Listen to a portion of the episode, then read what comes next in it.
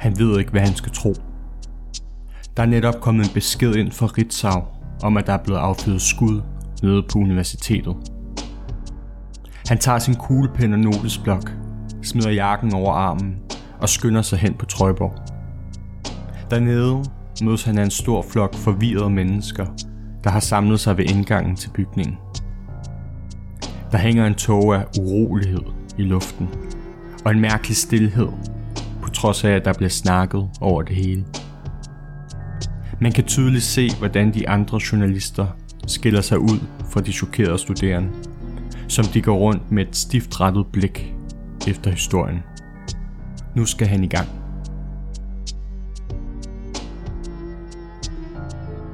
Du lytter til en podcast produceret af Lokalavisen Aarhus om skoleskyderiet på Aarhus Universitet tilbage i 1994. Mit navn er Jonas Brede Hansen. Jeg er journalist på Lokalavis Norhus.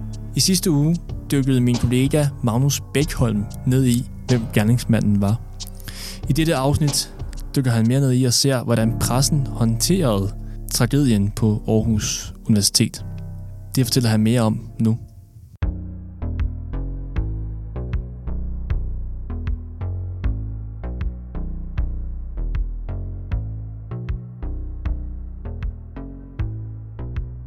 I timerne og dagene efter skyderiet var presseopbuddet massivt. I tiden inden breaking news blev det ikke meget større end forsidedækning på alle de nationale aviser og som hovedhistorie i hver teams radioavis. Journalisterne vidste også, hvor stor nyhed det var. Folk med den mindste tilknytning til stedet blev interviewet, og analyser af morderen blev skrevet, næsten inden man vidste, hvem det var. Mediecirkuset var gået i selvsving, og alle kunne mærke det. En af dem, der kom op i gear, så snart skyderiet fandt sted, var Ola Borg. Han arbejdede på det tidspunkt på Jyllandspostens reportageredaktion og beskæftigede sig primært med uddannelses- og integrationsstof. Men som nyhedsreporter skulle han være parat til at dække andre aktuelle begivenheder. Så det var i den forbindelse, han kom til at dække skyderiet. Så snart det er sket, så øh, får Ritzau øh, det at vide af politiet, og den kommer straks ud på Ritzau's rulle, og så er vi to-tre mand fra Jyllandsposten, der rykker der op med det samme, for at finde ud af netop de klassiske journalistspørgsmål. Hvad er der sket? Hvornår er det sket? Hvordan er det sket? Hvem er øh, involveret i det osv. For at lave den dækning, der skal til øh, og svare på øh, de relevante spørgsmål, der bruges i nyhedsartikler. Så det var helt oplagt, at der skulle flere mand på det. Nogle kunne så snakke med politiet, andre kunne snakke med øjenvidner, nogle kunne forsøge at få fat i øh, andre kilder, der måtte have kendskab til, hvad der var foregået. Det var selvfølgelig en stor historie i hele Danmark. Det skræmmescenarie, som man tidligere havde set i andre lande, var kommet til vores lille land, for en Aarhusianer som Orla, til sin egen by. Derfor var det også ekstra interessant for ham at dække. Når det var sådan en historie, som man blev optaget af, så var det jo ikke kun fordi, at der var det der reelle sensationselement i den, med at det var det første skole- eller uddannelsesskyderi, øh, du havde set i Danmark. Men det var så også fordi, at det skete i min hjemby, og det skete 300 meter fra en lejlighed, jeg havde boet i i 80'erne. Det skete i en bygning, som jeg havde kørt forbi massevis af gange. Og det skete på et studium, hvor jeg kendte flere, der havde gået på dansk studiet, eller på nordisk, i den tidligere fabriksbygning. Øh, så derfor følte jeg sådan en meget stor tilknytning til, til lige præcis det område der. Her havde du jo i realiteten alle journalistiske nyhedskriterier samlet i en fælles historie. Du havde aktualiteten, det var netop sket. Du havde væsentligheden, fordi det var første gang, sådan noget var sket i Danmark. Du havde identifikationen, fordi det var lige i det område, du selv var kommet, og det kunne have været nogle mennesker, du kendte. Så du havde jo i princippet alle fem klassiske nyhedskriterier samlet i én historie. Og det var selvfølgelig noget, der optog alle, øh, især i Aarhus, fordi at det kunne jo være, at det var nogen, man kendte, det kunne være gået ud over. Karin Gleit befandt sig i midten af det hele. Som kantineleder, der hvor det skete, og som vidne, var hun en fantastisk kilde, og hun blev derfor kimet ned indtil sent på aftenen. Hun var derfor også i første række til at opleve pressens ufine metoder. Den første aften, da jeg kom hjem, der var min mand på arbejde, og det var kun Martin og mig herhjemme. Og telefonen ind ringede og ringede og ringede og ringede og ringede. Og det, hele, det ender med, at han, han, han går i 2G, tror jeg, på det tidspunkt. At han siger til en journalist kl. 12 om aftenen, nu skal du lade min mor være. Og det bliver lavet om, står der står, at kantinleder brudt sammen. og det var altså ikke sandt. Altså, han, han har slet ikke talt med mig. Vel? Altså, så jeg, det, ud fra min lille verden, så var det i hvert fald en bekræftelse af, at man ikke altid stole på det, der står i hvert fald, for det passede ikke. Han har slet ikke talt med mig. Slet ikke. Jeg læste, jeg læste de der gamle artikler, der var det også, hvor du blev citeret, hvor de havde ringet til dig, og Ja. så havde du sagt, men jeg vil ikke snakke. Ja. Så sådan, var du der, og så, ja, jeg havde været der. Ja, ja. Det er også bare mærkeligt, sådan, du Ja. siger, du ikke vil snakke, og så Ja. citerer de dig for ja, det i ja, avisen. ja, ja, ja. Men øh, jeg tror ikke, det passer, det der. Det der med, at jeg ikke ville snakke, det er garanteret været Martin. Det er Martin, der, har, der, der tog telefonen. Det er ikke mig. Det er ikke mig, for jeg tog ikke telefonen på noget tidspunkt. Det var ham. Det var ham. Så, altså, så, så han jo selvfølgelig kunne altså, høre, og så spurgt, jamen, var hun der? Og han sådan sagt ja, ikke? Mm. Altså, Og så har de citeret dig for Ja, ja, ja, ja. Så, så, så det, det, det, det, lige det der, det kunne jeg faktisk ikke lige huske vel. Men øh, det er i hvert fald også en løgn. For jeg har ikke talt med nogen. Altså jo senere hen, ikke dengang. Og det er med fuld overlæg, jeg ikke gjorde det. Fordi at der var så meget sensation. Der var så meget drama. Og jeg var simpelthen bare helt fyldt op med sorg. Altså jeg var helt... Øh, liv, det har nok lige pludselig vist sig fra en side, som jeg slet ikke kendte. Slet, slet ikke. Og Karen Gleit var ikke den eneste, der oplevede pressens dårlige skik. Et af vidnerne fortalte, at da de første journalister var ankommet til stedet, havde en af dem råbt, Hurra! Her er masser af blod. Skynd jer at komme. Det lyder som en karikatur, og jeg har da også kun kunne finde en kilde på det. Men det, at det overhovedet er blevet fortalt af nogle af vidnerne, fortæller noget om den stemning, journalisterne var i. Eller i hvert fald den opførsel, vidnerne følte, de blev mødt af. Garn har ellers forståelse for, hvorfor pressen jagtede historien, men mener ikke, at de håndterede det ordentligt. Jeg er også godt klar over, at, at øh, hvis alle klappede i som mig, og ikke ville hverken det ene eller det andet, jamen det, det er jo heller ikke sådan, at man kan fortælle verden, hvordan verden ser ud, så, eller hvor beskidt den kan være, hvis ikke dem, der har set det, vil fortælle det. Altså, så der er jo mange, det ved jeg også godt selv. Jeg havde bare ikke, jeg havde bare ikke, øh, jeg kunne bare slet ikke have det. Den kunne ikke. Og det er jo mere den der, den der sensation. Altså, tragedien bag ved det både med ham, fordi nu, nu er det jo ham, vi alle sammen kender, ikke også? Men altså, det gik jo da bestemt også ud over andre, ikke også? Tilbage hos Jyllandsposten bestemte man sig for, at man gerne ville have nogle flere nuancer i dækningen. Orla og kollegaen Lande Holst tog til Silkeborg og besøgte gerningsmandens skole, kollegiet, det område, hvor han voksede op, og en masse andre steder, for at finde ud af, hvem han var og hvorfor han havde gjort det. De endte med at få fat på en masse information, som der ikke tidligere var blevet brugt i dækningen af skyderiet, og nu manglede de kun at få det ned på papir og videre ud i avisen. skal du så have skrevet det her, og du skal hele tiden huske, at dem, der kommer til at læse det, de sidder med det samme spørgsmål, som du selv sad med oprindeligt. Hvorfor gjorde han det? Og så skrev vi den her artikel, som forsøgte at tegne et portræt af, men om den, jeg tror ikke, jeg tror, den gav måske læserne nogle bud på, hvem han var, men den kunne jo ikke give noget reelt bud på, noget reelt svar på, hvorfor han gjorde det. Så det kunne give nogle hints i retning af, at her var en person, der sad fast. Men den, den egentlige baggrund for det kom ikke frem i den her artikel, fordi det havde vi jo ikke nogen dokumentation for. Men det var den bedst opnåelige version af, hvad man kunne nå at samle ind på tre dage. Tit med sådan nogle artikler, det er det muliges brugskunst, og lige vil sige. Altså kunst er det jo ikke. Og jeg tror, at i sådan nogle situationer, så gør man det både dengang og i dag, at man søger alle mulige kilder til informationer. Og jeg tror ikke, det vil være meget anderledes i dag. Altså i dag vil det selvfølgelig være flere research-muligheder, sociale medier, Facebook, Instagram og sådan noget, hvis han ellers havde været der.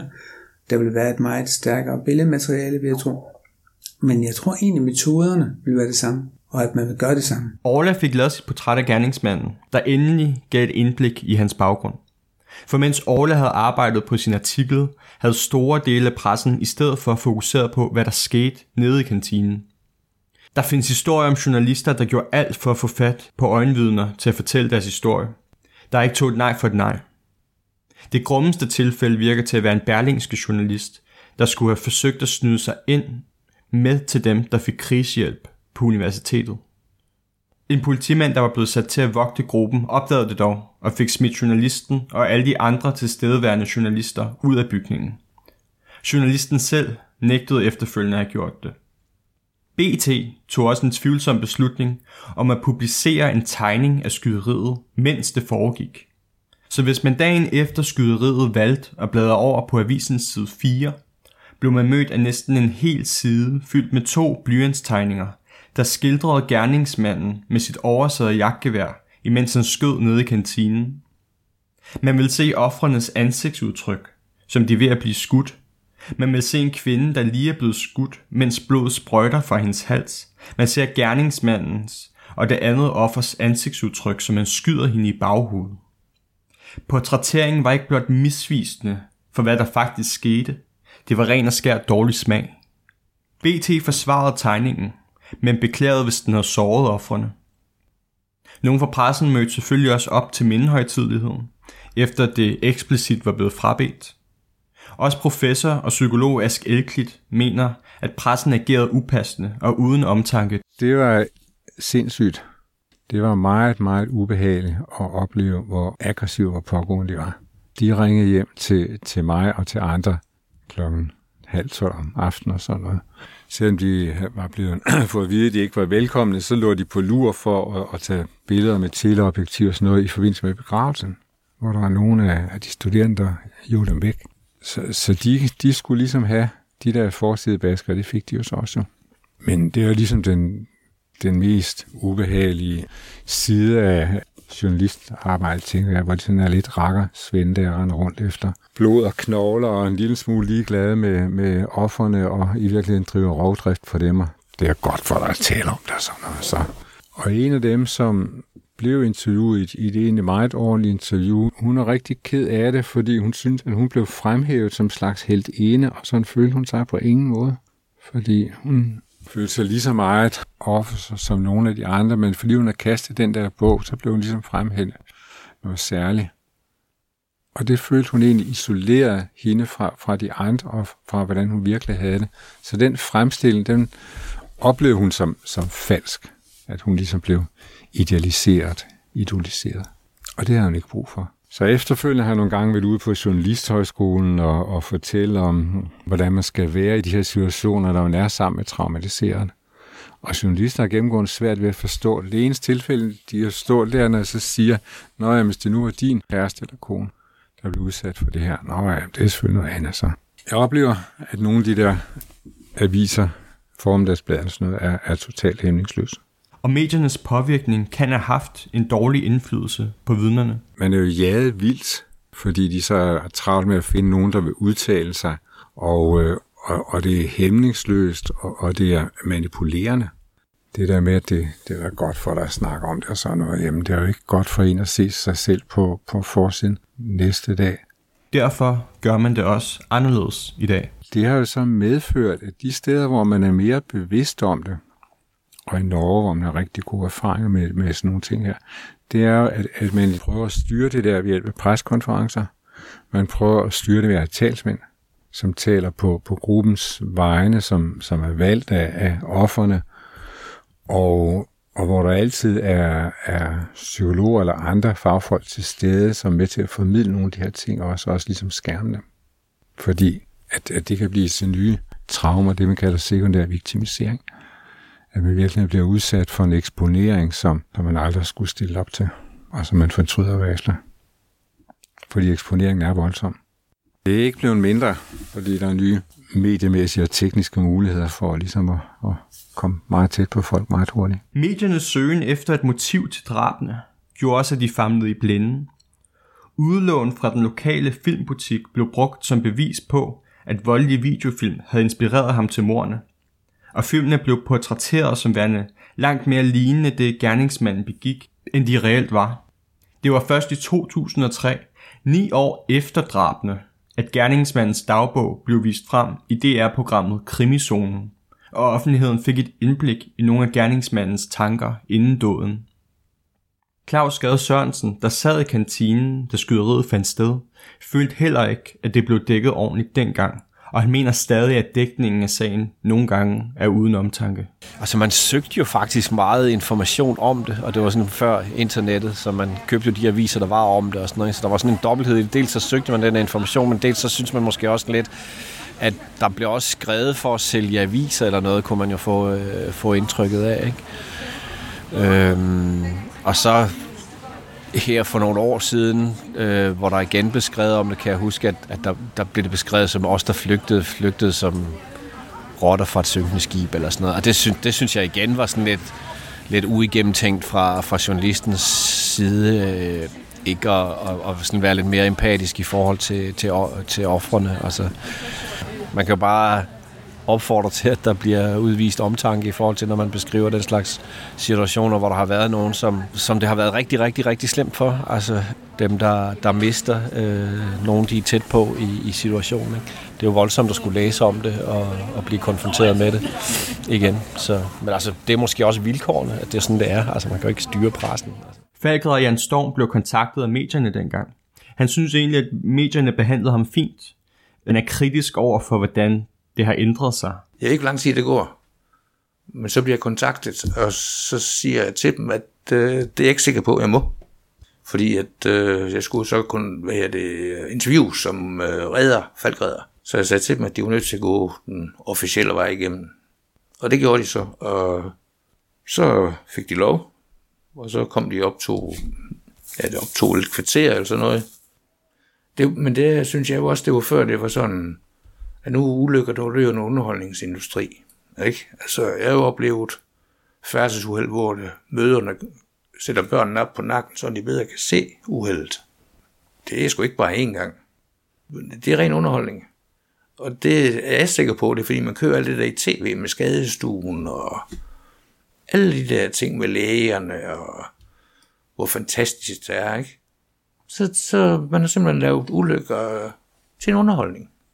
Så når det, så de underholder ude på vejen med en ulykke, jamen, så skal man jo også hen og se det. Det er grotesk.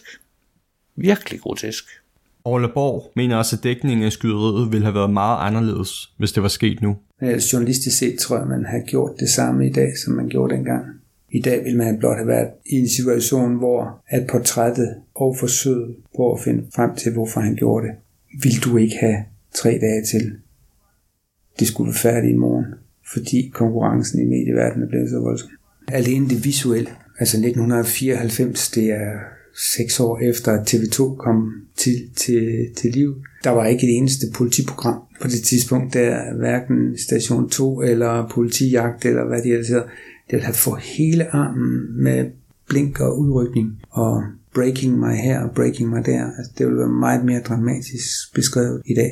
Journalister skal lære, hvordan de skal håndtere ofre bedre og må være tålmodige med at få fat på historien.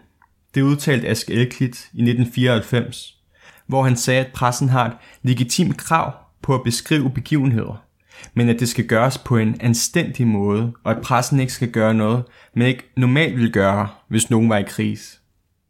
For i tiden kort efter, man oplever traumatiske situationer, kan det være svært for et vidne at fortælle sandt og klart. Det mente Ask Elklit altså i 1994, og det mener han stadig. Derfor har han også tidligere været ude på Danmarks Journalisthøjskole for at forklare kommende journalister, hvordan de skal gebære sig. Det, det jeg ikke synes, man skal, det er, jeg synes ikke, man, man skal rende efter dem, øh, når, når det lige er sket. Øh, jeg synes, man skal have, have tid til at, at lande igen og, og, og være sammen måske med, med nogle af dem, hvis vi tænker på de her skudepisoder, være, være sammen med, med nogle af, af, af sine venner eller folk, der har været i den der situation, og man ligesom har fået en, en distance til det. Og, og så tænker jeg, det er rigtig godt at snakke med nogen, som er repræsentanter for gruppen, eller snakke med, med flere på én gang, så man ligesom får lov til at dele ansvaret og fortællingen, så ikke en ligesom bliver, bliver fremhævet på, på de andres bekostning. Og, så er der også det der med, hvordan det så bliver, bliver fremstillet, hvor, hvor, hvor sensationelt øh, redaktøren vælger, og, og, og hvilke overskrifter og billeder, der, der ligesom skal... Hvad er budskabet i det? Det, det savner jeg måske, at, at journalister tænker over.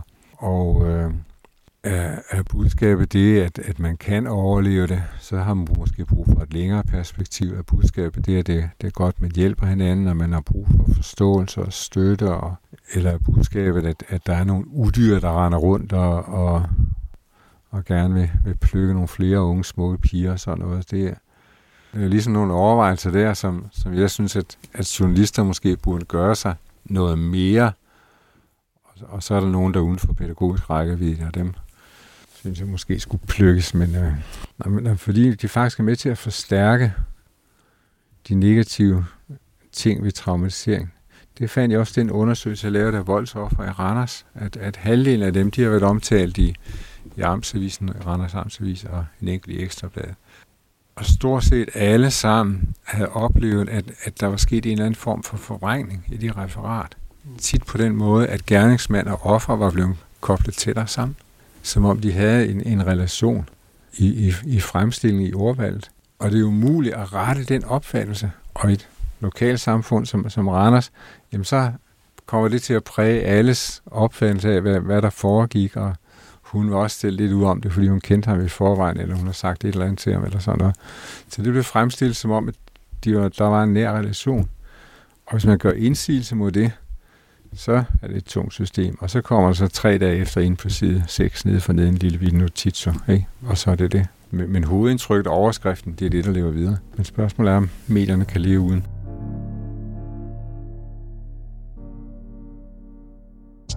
Pressens håndtering af sagen efterlod en dårlig smag i munden hos mange af dem, der oplevede det. Politiet og skolen blev også mødt af kritik for deres håndtering, og det virker til, at alle fik fingeren peget på dem på et eller andet tidspunkt. Kritikken efterlod derfor også nogle spørgsmålstegn, om man havde håndteret skyderiet på den bedste måde, og om man kunne lære noget, så der i det mindste kom et eller andet godt ud af det. Hvad lærte man om, hvordan man skal håndtere masseskyderier i Danmark? Og hvad vil man gøre anderledes i dag? Mere om det næste gang. Dette var fjerde afsnit af skyderiet på Aarhus Universitet. Femte afsnit udkommer 5. februar. Husk at abonnere på podcasten, så får du afsnittet med det samme, det er lagt op. Podcasten Skyderiet på Aarhus Universitet er leveret af lokalavisen Aarhus. Magnus Bækholm har optaget, researchet, indtalt og tilrettelagt podcasten. Det har han gjort i samarbejde med mig. Jeg hedder Jonas Brede Hansen og er journalist på Lokalavisen Aarhus. Musikken i podcasten er produceret af Frankum fra freesound.org. Inde på aarhus.lokalavisen.dk kan du læse meget mere om skyderiet på Aarhus Universitet. Til sidst vil vi gerne komme med en efterlysning. Var du vidne til skyderiet på Aarhus Universitet den 5. april 1994? Eller har du oplysninger, som ikke før har været fremme i lyset? Så må du meget gerne kontakte os. Send en mail på j wh Tak fordi du lyttede med.